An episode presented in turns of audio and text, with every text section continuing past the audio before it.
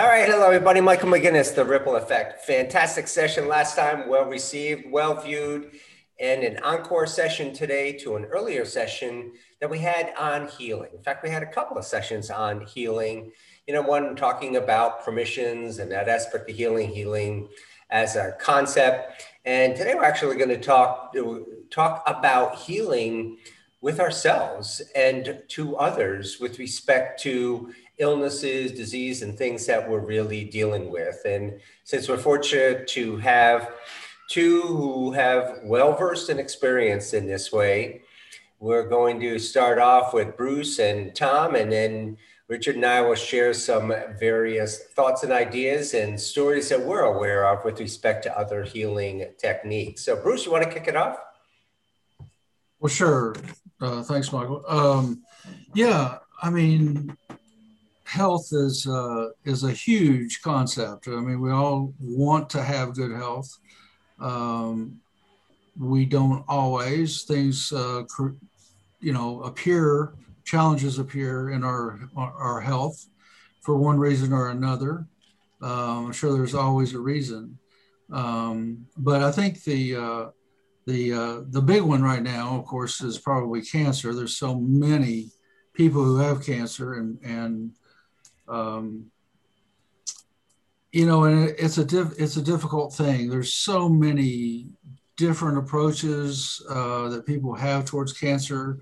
Uh, different cultures have different approaches. Western medicine has its own approach that has been heavily criticized. Um, you know, with, with basically um, the chemicals and, and and various things that are used to overpower and kill cancer cells. Um, my own experience, I, have had two two types of uh, cancer, uh, uh, colorectal and uh, prostate cancer.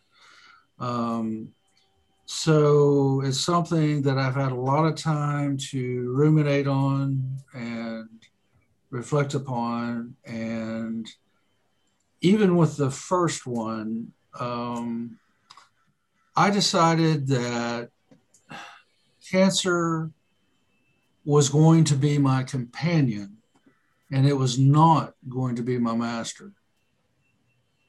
I decided that I would have a say in things, and I really believe that. I didn't. I didn't give in to depression. I didn't give in to to uh, doubts. Um, I decided that I would go with the Western medicine approach and uh, and still be as positive as I could possibly be.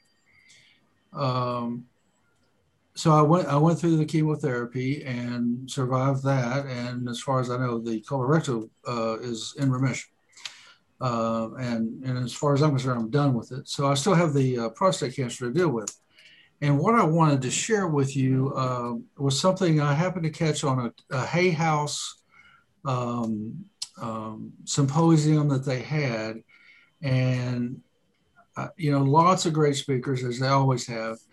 But a particular woman who, who caught my ear was uh, her name was Kelly Turner. Uh, she's a PhD. Uh, best I, I, can recall, I, mean, I know she's published.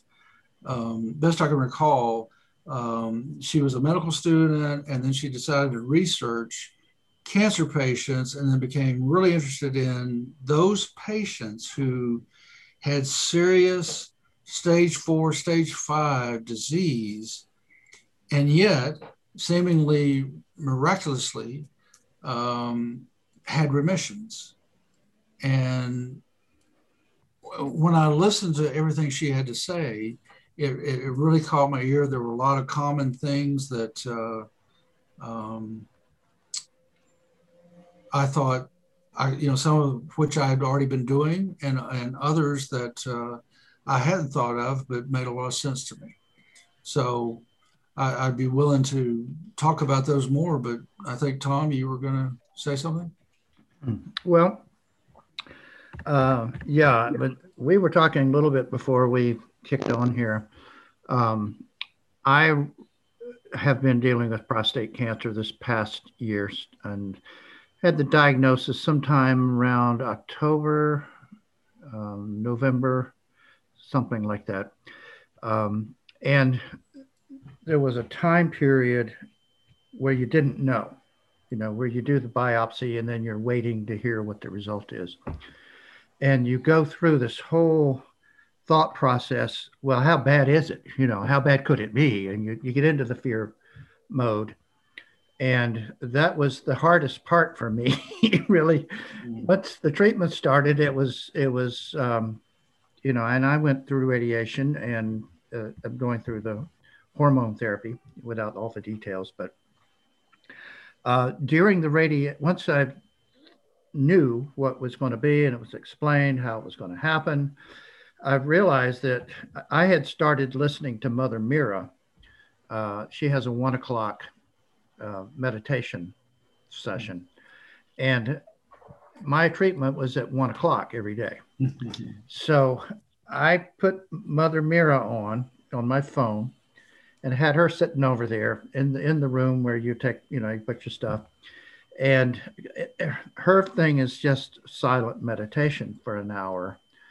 Um, the treatment was is only as you know uh, did you do radiation or did you just have operation? Yeah. So that yeah. lasts very short time but it's like you know 15 minutes you're in and out. So i use that time to focus the energy of the healing that they were attempting to do. I mean the radiation is what they do rather than seeing that as hurting me i saw that as radiating you know, just turning the imagery around, like you're talking about, to radiating the light or the energy out and to wherever it's needed and to to whomever it's needed. And so it was really very healing for me because I felt like I was doing something positive to help people during the time that I was receiving treatment for, you know, cancer. So that that really helped me to to just turn that focus around um, and think about how this this enhanced my ability to radiate light and love to to wherever it's needed in the universe. So that that was my experience with that. And actually each day i went i kind of looked forward to it and it was over it was kind of like well what can I do now? you know, how do I keep this going? You know, I, I need some treatments or something, you know. So I'm trying trying to set aside some time each day where where I can because I mean, you know, w- once you have the treatment, it's in remission and you take the hormone therapy and that kind of knocks the wind out of you because you know all of your male testosterone testosterone is gone because that's what feeds the cancer uh, so I'm trying to deal with that, you know, with with this kind of uh, more, uh, you know, energy less less energy, um, and wanting to be doing stuff, and your body changes and so forth. So I'm, I'm trying to use that again to think about getting in touch with my feminine, you know, and all the male stuff that we talked about this several weeks ago, the the whole the macho thing and the male thing so really, it's an opportunity to maybe get in touch with my feminine side more, and to um, find ways that I can enhance enhance that, and rather than again feeling like, well, I'm I'm a wimp, you know, the feeling like, well, hey, I'm just get in touch with that feminine part and and see how I can be more nurturing. So. So Tom, before we switch back to Bruce and he gives his list, can you give you know, as best you can in words, what you were doing in the, this visualization? Well, the radiation is in seven areas and they mark you. They have a tattoo. Bruce, I'm sure you have three tattoos probably on you, permanent little marks that they, they place on you. And they start on one side and they go from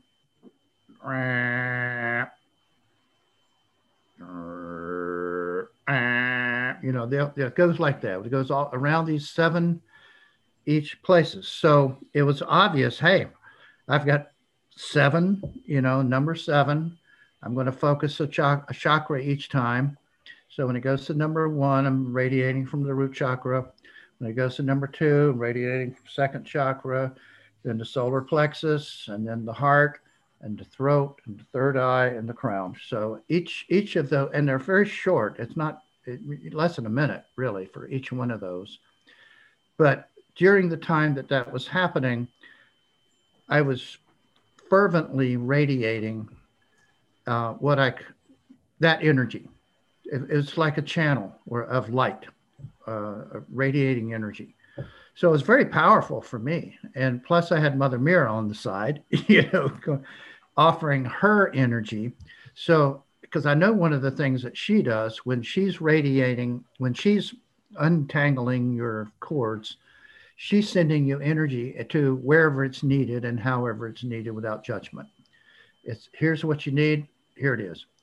And so that was a supplement to what I was doing, which was was simply thinking, trying to focus each area of my body as an area of humanity that could be healed, he, healing the earth, healing the creativity, healing power, healing the heart, healing expression, healing insight, so that we can see more clearly what we need to do, and healing achievement, you know, and heal, healing wisdom. So it gave me a focus um, that way to be able to use that that experience that probably for a lot of people is frightening uh, to go through that. I mean, they, they don't know what's happening and it's just very mechanical and they just sit there and, and they're thinking again how sick I am or how terrible this is or whatever. Um, and I felt it when I came in because of my attitude about it. I was lighthearted, just like Richard, what you do lighthearted. Of course, it was Christmas time. And so my last treatment was just uh, like December 23rd or something like that. And they had their Christmas party the last day I had my treatment. And so, it, you know, that's when they were giving gifts out to everybody and they were, they were in there doing their thing. So, I, this is, the timing is just perfect on this. And so I was able to bring, I think, a, a, a happiness for the people around me, people that were going through the treatments just before me, just after me, whoever's laying on the table after me, must have felt some of that.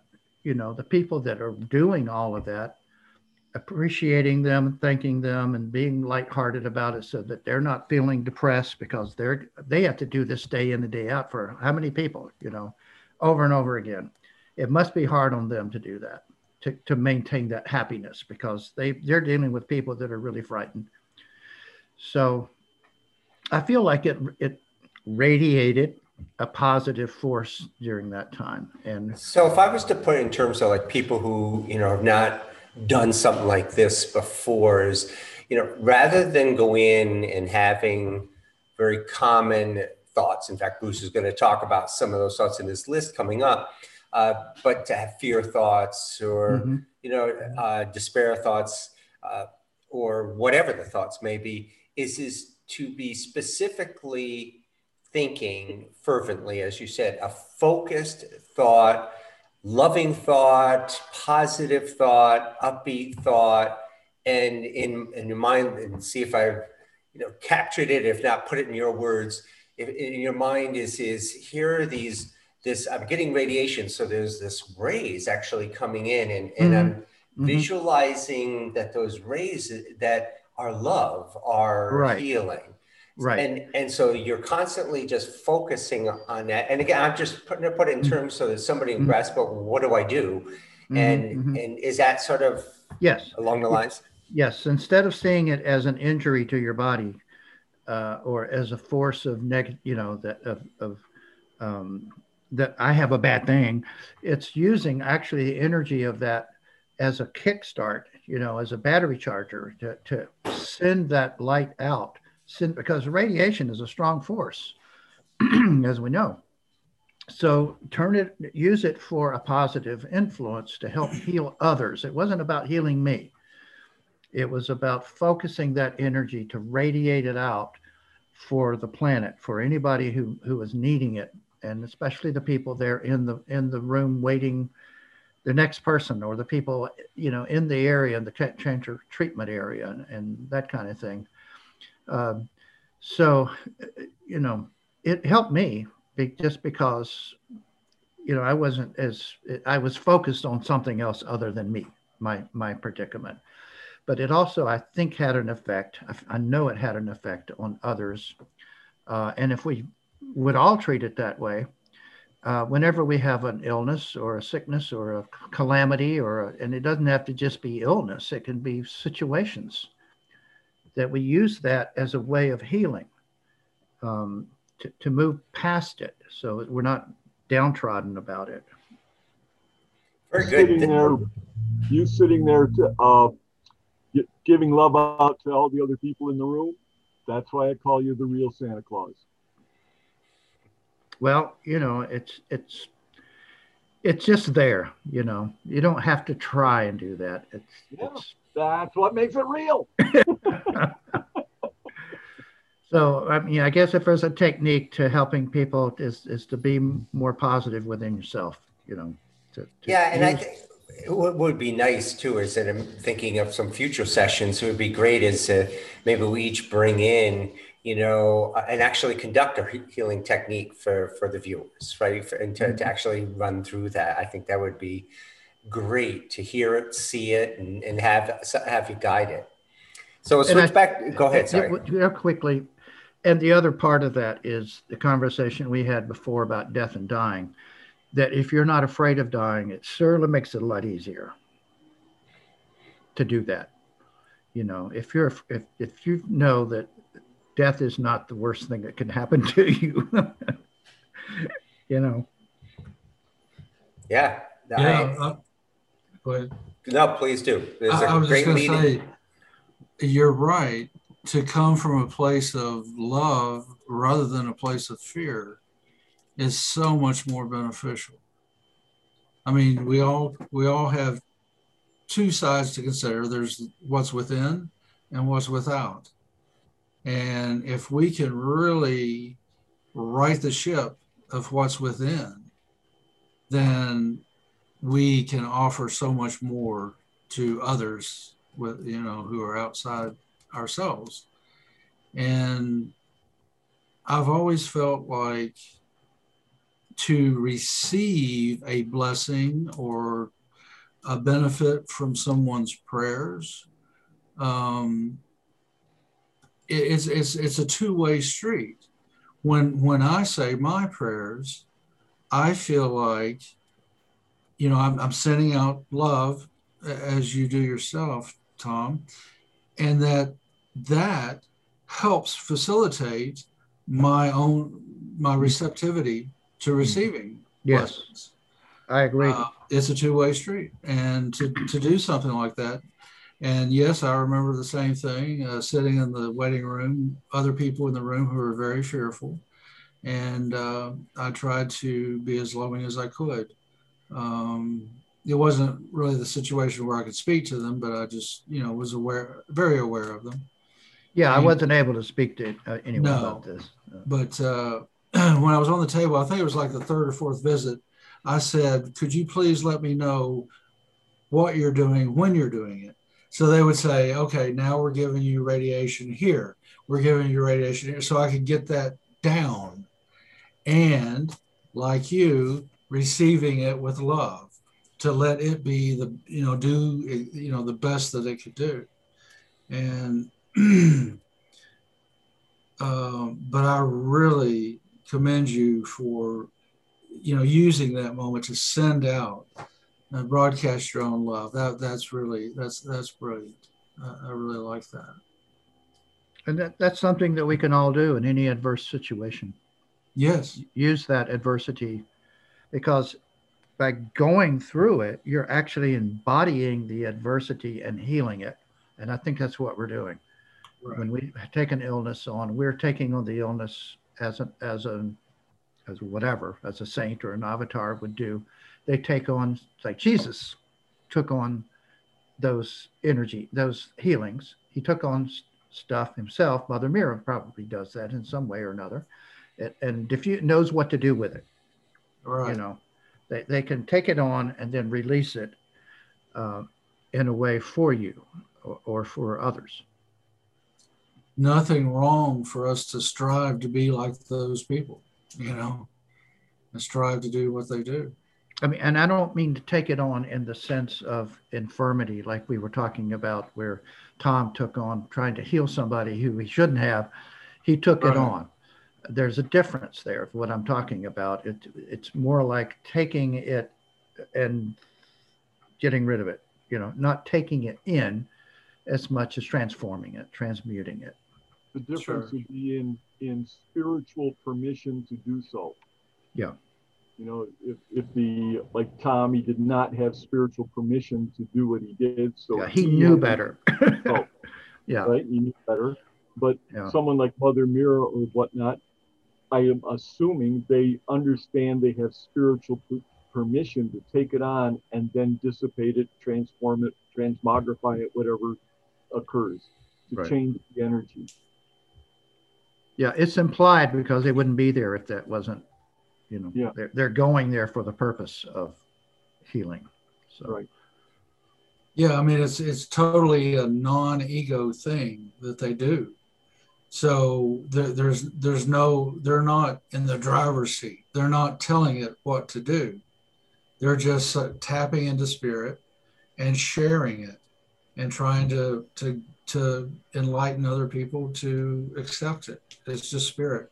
No no no motives, no you know contingencies. It's it's totally unconditional. And I think that's when you know it's just pure pure spirit, pure God.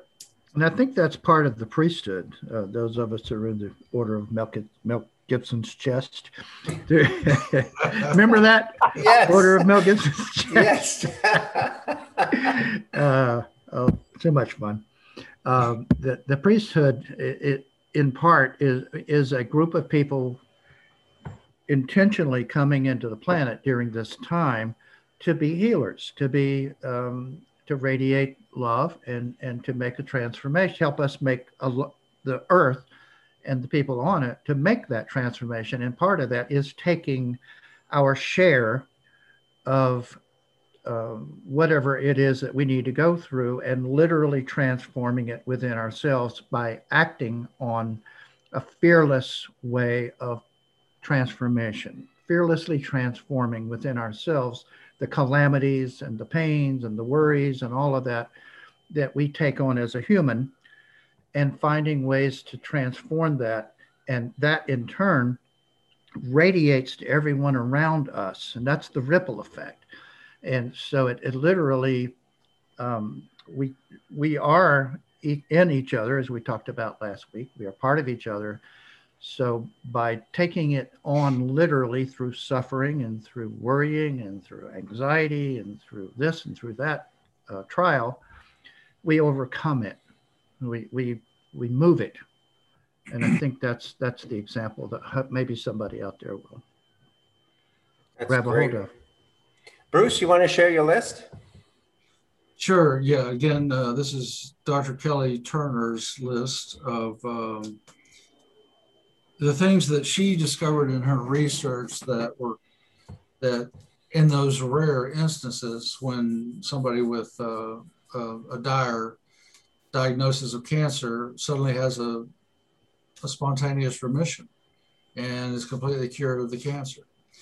And uh, so these are these are nine common things that she found that they all did.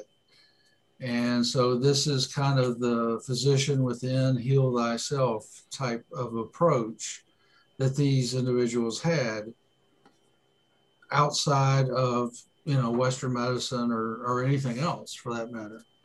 Um, one was uh, they all had a radical diet change.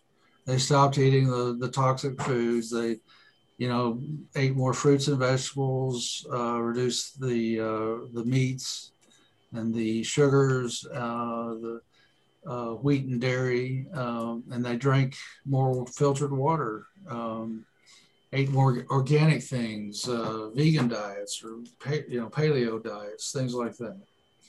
Another one was they started taking supplements and herbs to detox their body, and that's different for each individual. They each have their own approach, um, and each person would need to determine the things that they need to put into their body or the things they need to take out of their body.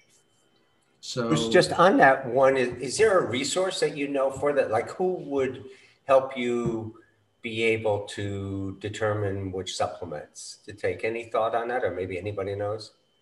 Well, probably a, a naturopath or, or uh, somebody like that.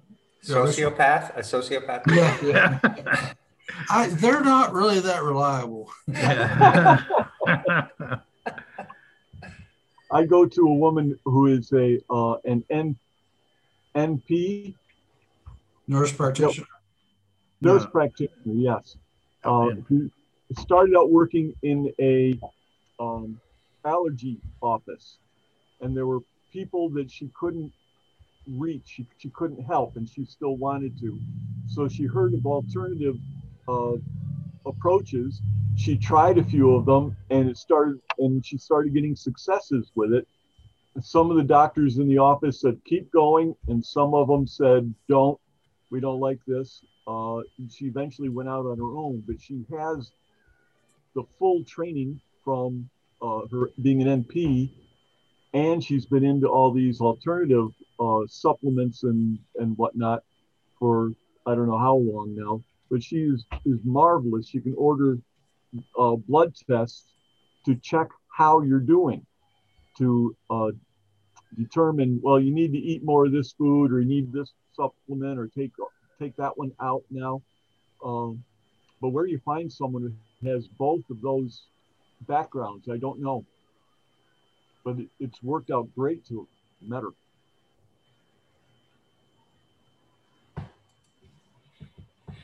So, so please, the, yep, uh, continue. Yep, thank you. Sorry. The uh, third thing uh, that she mentioned, uh, more along an emotional, spiritual line, was uh, to really give a lot of thought to our thoughts. Um, our thoughts are key in any kind of uh, healing process. And there are those thoughts that help us and those that hinder our immune system. Um, so if we increase our positive emotions, if we laugh, smile, um, those things are always helpful. Um, and that patients who have a great fear from their diagnosis, um, they really need to focus on getting rid of that fear which is easier said than done, of course. But even even if they can do this for just five minutes per day, uh, not be lost in that fear, that's helpful. And then try to build on that, you know, as, as they go along. Um, I guess through therapy, releasing suppressed emotions that um, keep you from living in the present moment. Um, I think in order to heal, you must be in the present moment. You can't be in the past. You can't be in the future. You're right now letting yourself heal. Um, there's the uh, universal chi or ki, uh, the universal life force, the universal energy um, that flows throughout the universe, that flows through us. And when it flows through us unhindered, we're healthy. If there's some reason within us that it's blocked, that's when we become unhealthy. And she mentioned that there are several different ways to focus on these blockages that, that we can try to unblock. Um, um, another thing is to follow your intuition you know your your gut. Follow your intuition what what it says to do. Um, if you know if, if the doctor wants you to do something you think is just really really wrong for you you know you you've got to make that decision um, and, and you accomplish that by listening to the reptilian part of your brain the the one that uh, you know the fight or flight thing the one that our base uh, instincts to for survival. And cancer forces us to to use that mode. And we need to use that mode as opposed to the frontal cortex, which is where we do our high reasoning and you know I've got to do this today, I've got to you know my you know this tomorrow, or planning and that sort of thing. Listen to your base, what it's saying to do. Should I do this treatment or not? You know, just you've got to listen to that. Again, I think it's part of your intuition, your your gut. You really need to pay attention to that and not just blindly follow anything that you're told to do. Um,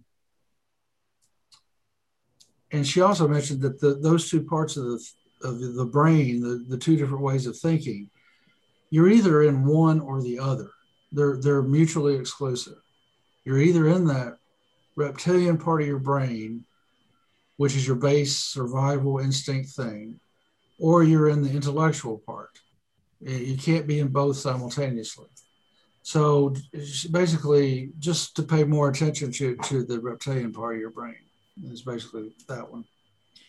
Um, of course, deepening your connection to, to spirit or to God. Um, finding a way to quiet your mind, to meditate, um, to create um, emotional, spiritual connections with, with other people, um, come to a deep peace and eventually to become undaunted by anything. You know, again, perhaps the you're not being afraid of dying is a, is a big help. Um, the next thing was to they all feel divine love through their meditation. They feel connected with spirit, with God.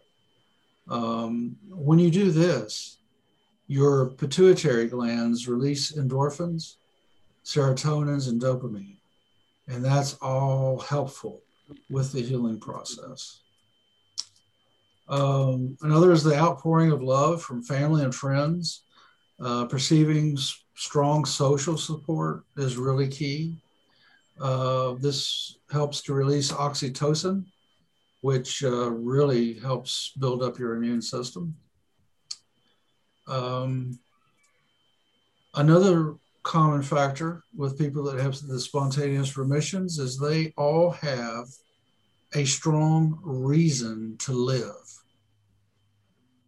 Whether that be, you know, the, you know, I want to finish writing the book. I want to, you know, I've got to, you know, or write a play, or I've got to uh, build this uh, uh, shed in the backyard, or I've got to build this house for my son, or or you know whatever it is some some major you need to find some reason why you need to live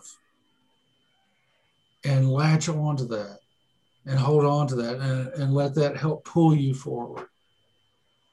Um, and then lastly the, just the, recommendation taking control of your health take charge of your treatment what, define what your cure is do your research um, empower yourself and never feel helpless.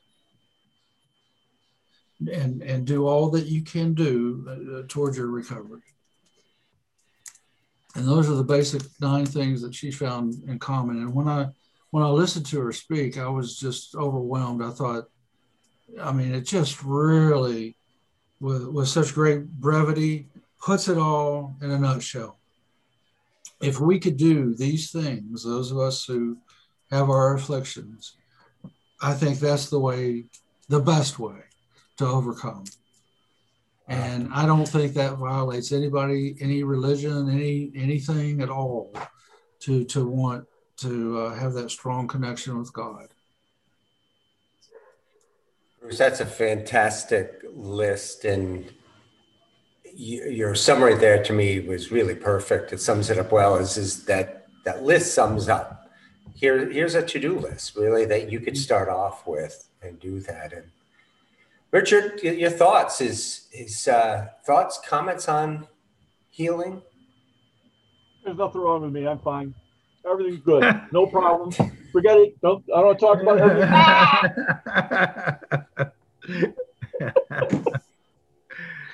That's yeah. what I learned in my childhood.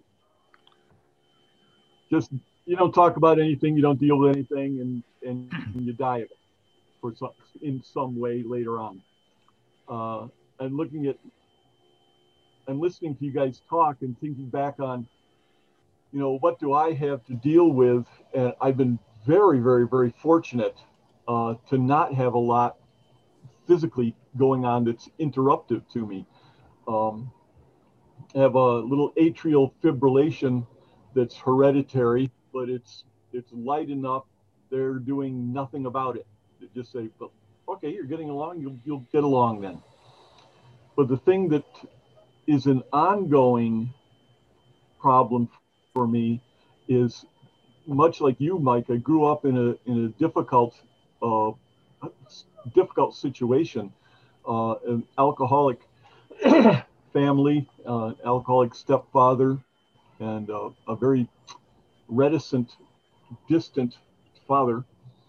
Uh, and I just ended up having to being exposed to too much from too early to too late. Just this long, long, long, uh, long area, an interval uh, of, you know, a couple of decades of uh, just emotional, what I want to call emotional abuse. And it has left me with an anxiety that's expressed in uh, uh, that it just it interrupts a lot of what I'm trying to do. I've got to work myself up to do get up and do a, a show, you know, get up and do a talk. Uh, I'm getting com- much more comfortable with doing these, but the fear that it generated in me, my response was a sense of this will end my existence. That the, the fear is so strong and so deep, and from such a very, very young age, that it it's the when I look at it, it looks inter- looks like it will, whatever it is I'm fe- fearful of, will end my existence. Not death, where you go on and meet Tom and all these other people and everything's great, but end my existence, just gone, done. and that's what's way in the back of my head uh, too much of the time. And what I have found that is working for me is connected with Krista uh, last week is that sense of giving love to uh, of the people who who were most uh, important to me in those years. The my father made up for everything in the last few months of his life. My stepfather sent me a gift some years after he had passed that let me understand that my understanding of it was, oh, that's how he really saw me, but could never express it. Uh, my mother's has come back several times uh, my older brother, who had an, an, immense mean streak throughout his life, uh, has apologized just so heartfeltly that if, if you mention something that happened way back, you can just see him sink. You just, it takes the heart out of him to think, where he's going, oh my God, I really did that. And the last person that I have to uh, work with is my next younger brother, who has still not been able to have the courage to give an honest, actual apology. And that he is my my biggest spiritual challenge right now is for me to form a picture of him in my mind and love him as he is, with all the manipulative things he's done to all so many people in his life and, and to me as well, uh, to just love him as he is anyway. So, Richard, just think of him as a uh, cancer. Yeah, very much. You know, think of him as yeah. cancer, and because that's the root. You know, because you're you maybe you haven't got it now, but the things that Bruce is telling us is not even if you already have cancer, maybe you don't, but these patterns will eventually build up and cause, as you say, you know, the big one. Yeah. And um, so maybe just thinking of him as as an illness in yourself, not him as an illness, but you know, as a cancer, uh, and loving that the same way that we're talking about take taking that on as a healing. It'll help you, if not him. You know. Yeah, this is what's this is what's actually happening is it's difficult for me to do the loving of him. But when I make it, I change. You know, that's I I I haven't seen him in since September of last year. uh, so I don't know where he is, what's what's happening with him, but but I've changed. Mm-hmm. I'm that little bit more at ease that I would than I would have been had I not done this work. And where the if you want to have, tech, think of technique at all, it's like trying to remember what at what point or what time or what was the feeling where my heart was most warmed. You know, the birth of my children or something happening with a loved one where I, I could truly feel my heart expanding. I do that for him. I, I allow that to occur within me with his image in mind, so it's for him. And that changes me and allows me to go through my life with that little bit less anxiety as I go along And I, I in, in if I do a healing for someone, I do a similar thing. It's uh, you know, imagine if if it's for the person or for, for part of your body or whatever. If I can imagine what a spleen looks like or something like that, and then just put that imagery in my mind, and then whatever whatever depth and warmth and beauty of love I can generate within me, share it with that. That would be, that's my main challenge at this point in life. Wow, Richard, I, I, we do link up on this, and uh, you may have to correspond more. We should we should touch base you know ourselves and connect because I so much can relate to that. And and and actually I, I, think we should do a session on that too because I know there are others. You know there's a lot of others that that really confront this and from a number of different reasons or causes. And uh, I very much appreciate your sharing this along with each of you each each of us really just opening up to the world and sharing our stories I think that that's outstanding. And I want to sort of come back to that and build on it. A couple thoughts that I have first related to cancer.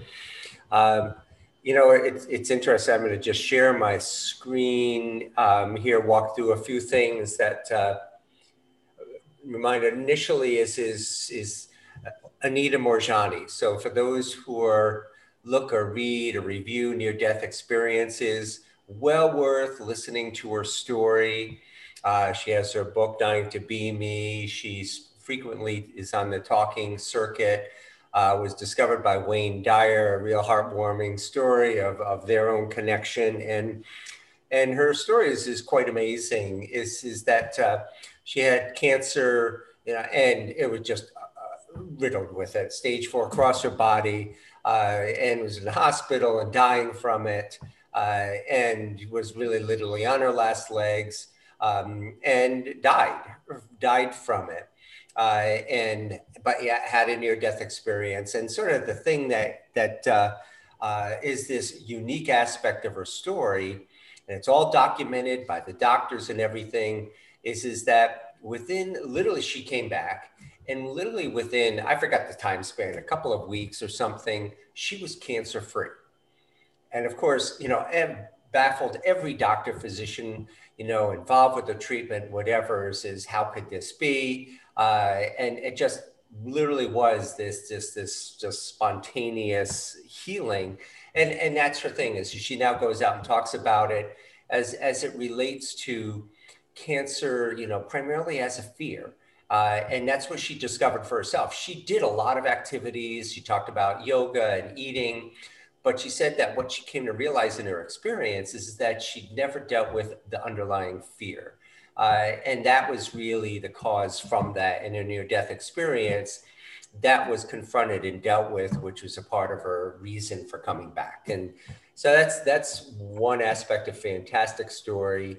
Um, I, Elizabeth Hay uh, has a book here. You can see you can heal your life. I mean, this goes back into the 70s and 80s. Um, Hay House, uh, and that's she is the founder of Hay House, Louise Hay, uh, and she had a book, Love. Uh, no, uh, um, you can heal your life. And what's unique about it is, is I have just one of the pages there is that for each kind of an illness, she relates to it as a cause and an affirmation, something that you can repeat and, and share to yourself. And over time to repeat that fervently and with the belief and grow that belief into it to be that this is the truth uh, rather than replacing this old unhealthy belief you know, that that would help in healing. So there's some great things, and I think that's still, you know, still commonly used out there. Uh, Mother Meera, by the way, um, look it up on just Google or YouTube. So here's some of the uh, sessions. I've yet to listen to her. I've heard about it a number of times. And so I, I purposely I looked this up because because I, I, I want to um, take a stab at this as well. And going way back was Dr. Bernie Siegel uh, in his book, Love, Medicine, and Miracles. And this goes back, yeah, published 1986. And it actually, to me, came from a vice president, a great friend of mine, uh, back at that time in my days of working at Kodak and Rochester. For some people, I'd have to explain what Kodak is and what they what they did, but but what they uh, you know, and and uh, so the uh, vice president there had uh, uh, brain cancer. prognosis was six months and beat it. And you know, since then he you know he he read the book Dr. Bernie Siegel, Love Medicine Miracles, and, and he comes up with a lot of what, similar to what Bruce had mentioned with respect to the quotes or the nine things to do. He had early studied and he goes, What's the difference between those who beat the prognosis and those who, you say six months to live, in six months often passed away? And he said there was, he said he called them exceptional patients. Uh, and he said there was a separate and unique set of behaviors that he was identifying. And again, Bruce, your, your list is, is, is perfect, you know, for that as well. And I just love this quote. Um, this is something that, that, that Bruce, you brought up, you know, and in yours is, is that you have to take it in your own hands. And I think the pitfall is, is that we turn it over to the doctors you know, and, and do everything that they say is as if they've really got the answer when, as Bernie Siegel said, and as one of the, the, the, the nine things to do, Bruce said, is, is to take charge. And, you know, his comment here is, is a quote, long-term survivors had poor relationships with their physicians as judged by the physicians. They asked a lot of questions and expressed their emotions freely, meaning that they were taking charge. They would they wanted to know. They grilled the doctor. They challenged the doctor and Bruce, I recall your bout of going through cancer is, is in our conversations as taking charge of that as well. So just just some uh, some thoughts and resources for those that are dealing with cancer as well as dealing with anything and just that mindset. And I just want to piggyback on Richard. I know we did the show, and Richard, thanks for attending. You know the modern day vision quest. I really had a chance to go in depth to really share my story. Um, and and similar to Richard, as he mentioned, is is going through the abuse. And and I think it's it's hard for others to understand, just like for me, cancer is hard to understand because I haven't had it. You know, but abuse and things, particularly at a young age, you know, can really mess you up. And I know that I still, I still have aspects, and you hit it right on the head, Richard. Um, said that my immediate response, and it's that PTSD I've been diagnosed with, and the long list of anxiety and other things that came from really torture is, is the best really way to describe it.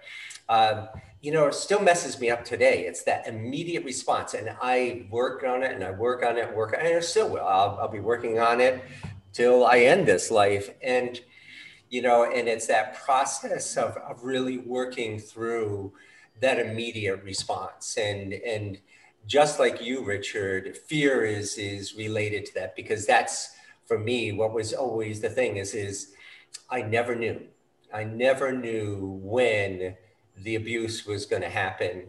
And so as a result, I had to con- live in a constant state of high awareness to attempt to try to watch and monitor behaviors that I, I came to learn were indications that all hell was going to break loose. And, you know, of course, that messes up. I mean, it messes up when you're a kid, right? A young kid kind of thing. So again, Richard, thank you for sharing that. And, and we should talk and maybe even do a session on that to help reach out to others because it's it's it's something that uh, um, I've come a long way. and I still got a long way to go, and and from I, I really gathered this is I could appreciate my counselor said is is my it's, it's nothing really you're going to get rid of. It's just you're going to use that awareness to, to, to deal with it and cope with it because it's buried so deep. Not to give up that there's there's always a chance of uh, miracle and other things, but just practically speaking, um, those things are, are lifelong, very often in nature.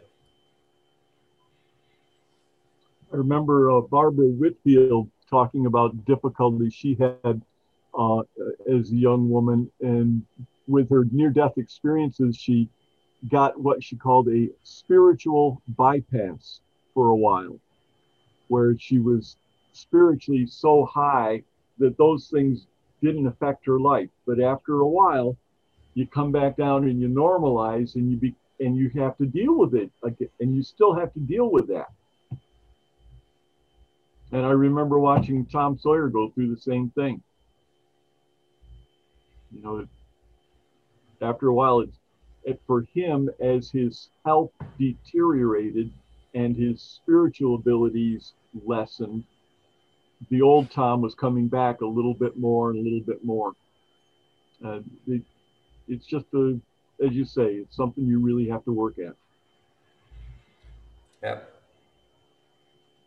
So, you know, everybody, uh, Bruce, Tom, your accounts with cancer, absolutely thank you. I, it's gracious of, of the willingness to be able to share and, and share the thoughts because obviously bruce as you said it's a very prevalent disease out there today and you know there's there's hope for that as there is everything and i think that's the the thing we need to do and and hopefully like with sessions like last time uh, with krista and and the near death experiences which we gotta find some more to be able to bring on because they're just such a helpful reminder because tom i think you really hit it on the head is is one of the most powerful beliefs that I think you can have. And I think that's when in, in the, the show that I had on the modern day vision quest, sort of my quest, my spiritual journey and stuff from, from the origins of the trauma to, to, you know, what I learned along the way and how I learned it. Uh, but the essence of it is, is, is that, you know, it's, is this belief is is this belief? And as i said you know people ask me so what you know you said the meaning of life you know what is it? What is it? And i said that's it that it's simply there's meaning to life. And i could get all intellectual and talk about karma and all these kind of things there but frankly i i don't choose to because that's to me a belief and probably some of this some of that but more importantly there's meaning to life and there's something afterwards that's all i need to know and that's my core that I go to, you know, in any of my uh, experiences that that even to today to do with. And I think that's a powerful thing. Is is it's important, and near death experiencers like Tom was for us, you know, are really instrumental to be able to help people um, understand that there is something if they choose to believe. And there's now more and more of them telling their stories, giving greater and greater evidence um, that that this there's really something to that. Yeah. Tom, Tom Bruce, any? Yeah, there's there's um, the message that that comes to me is the idea of being a victim and that it, if you see yourself as the victim of your illness or the victim of your circumstance, rather than taking charge of it, like Bruce says, uh, to, to move it. So you're not the victim, you're the conqueror. You're, you're the one that's, you're overcoming. You're, you are taking the challenge of overcoming all of the negativities that the world lays out there in all of its glory uh, to try and, and squash, you know, all of this love. There, there's this force that seems to be, oh, I don't want all that love. I don't, there's, you know, and all that lovey-dovey stuff. That's all, you know. There's this force that that we tend seem to have to resist, you know, and push against sometimes. And rather than being suppressed and the victim of that, we we move forward and and push it aside and you know, become the victor. Well said. And, and I appreciated your comments before Bruce commented, we all did, is his, uh, the true Santa under you coming out because your healing was outward focused, which I think is, is, you know, we often think of healing ourselves and healing within, and you added a different dimension to it, which is really to begin that with healing others, which help to heal yourself. That's the only way because we are interconnected and you're not going to heal yourself if you if you are just thinking about yourself. It becomes too self-consuming. And that I. You, how are you interconnected to me right now? Um, I, I, feel this. I, am feeling that fender, man. I'm telling you, I'm, uh, that the fender is like got, you know, yeah. Ooh, yeah. please from it. okay. All right. Well, now I, now that I know what that hemorrhoid is, is his Bruce. oh no, Bruce, your thoughts? Well, just to chime in, I mean, given a choice between death and life, I choose life. Given a choice between fear and love, I choose love. And, you know, if we can apply those principles to our entire life, approach everything with that, I think we're doing it the best that we can do. Fantastic. And Richard, again, thank you. You know, I think it's funny. The thing that we share in common is is that we both utilize humor, um, sort of approach ourselves. You as the clown, right? You know, sharing that side, and that was my survival mechanism. Is is I would just help make others laugh and you know bring in joke and laughter to that, which was my sort of healing technique in terms of just getting to this point of levity there too. And so we'll have to, I, I think, again, we've got to see Richard dressed up in one of these sessions. I don't do all the makeup and every, everything anymore. I gave that up many, I did it for a few years, gave it up because once, once you paint a face on, can't change your expression. I had so many other expressions I wanted to portray in my clowning. Is well, take the makeup off. Then pretty soon the crazy colors come off. So I look the the the um, the bib overalls I wore one in one of our sessions. That's my costume. That and a bowler hat. Yes. That's fantastic. So Father Tom, you want to close us with Father Dip. That's Father a, Dip. Father, hi. Father Dip. D-I-P. That's spelled D-I-P. Yep. Father Dip. You had to be there. and it was worth it. It's it's just, it's another story we'll get into one day. So you want to close us out with a, a nice healing thought? Uh, you know, if, if you can realize that you're not alone, that we are all interrelated, and that your challenge is my challenge, but also your healing is my healing, that everything that I do to help me to heal helps you to heal, and vice versa. Great thought. All right, everybody, until next time, here's to your healing and the ripple effect that you create with that healing. Till next time.